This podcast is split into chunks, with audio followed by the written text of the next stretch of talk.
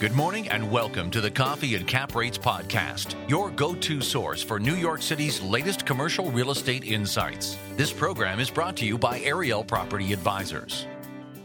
Hello, everybody. I'm Shimon Shkury, president of Ariel Property Advisors, and today I have my esteemed colleague and senior director at Ariel Property Advisors, Sean Kelly. Sean has been with us for uh, several years now and in the Brooklyn market specifically for more than a decade. Sean, thanks for being here today. Thanks for having me, Shimon. Sean, one of the things we wanted to speak about today is the Brooklyn retail market. I mean, we're still in COVID-19 era.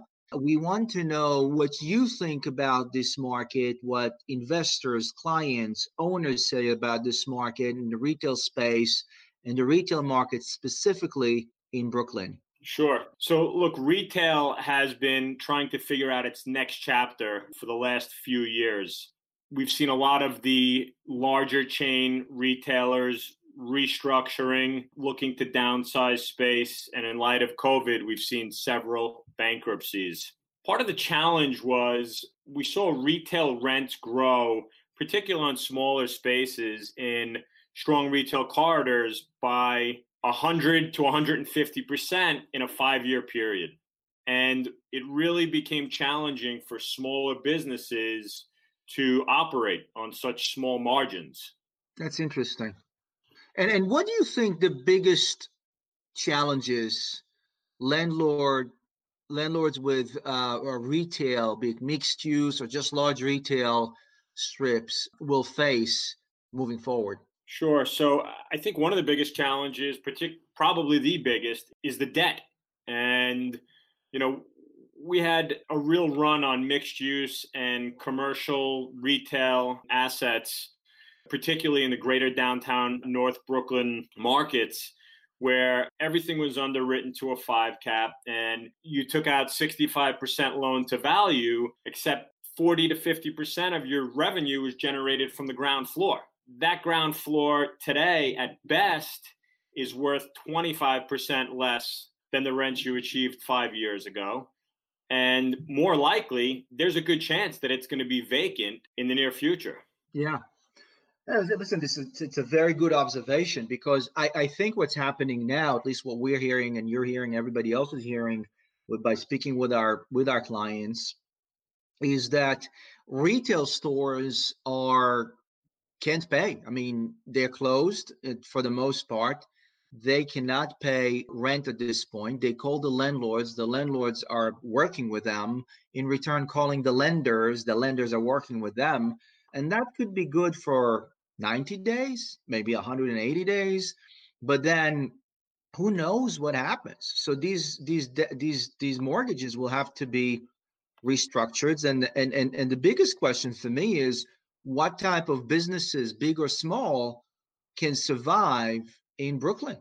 So, so it's interesting you bring it bring it up the types of businesses that can survive because the ones that are surviving right now are the ones that are really businesses out of necessity, pharmacies, you know, smaller smaller food stores, local food stores that can even you know do door to door delivery. But look, going forward, putting aside the class of retail, it's really how tenants are going to be able to work with landlords because we don't know the ultimate impact, right? If you're only allowed to allow a certain amount of people into a store, how much volume do you then have to do to achieve your current rents?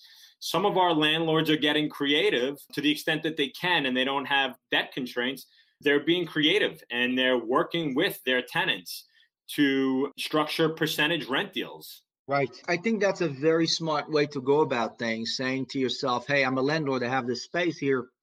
You know, uh, what can I do to make the best out of it is, is somewhat partner with my tenant. But look, we we know that retail in general in the city of New York has gone down drastically in value over the past few years.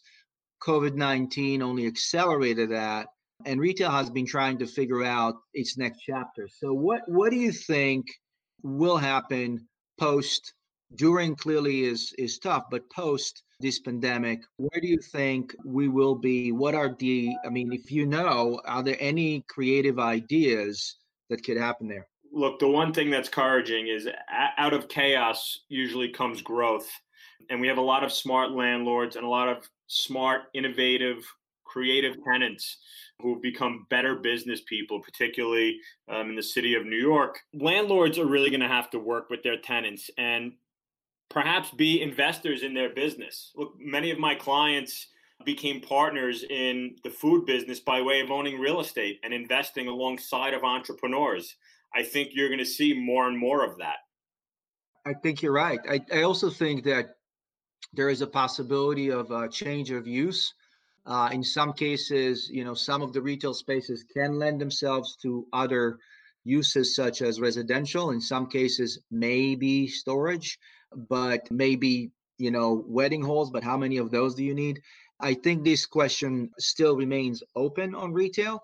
I think the my takeaway from this is, you know, there is retail and there is retail. There's certain corridors that will always benefit from having retail uh, stores around, and some retail stores will have to close or change use or do something creative and dramatic in order to survive in the future.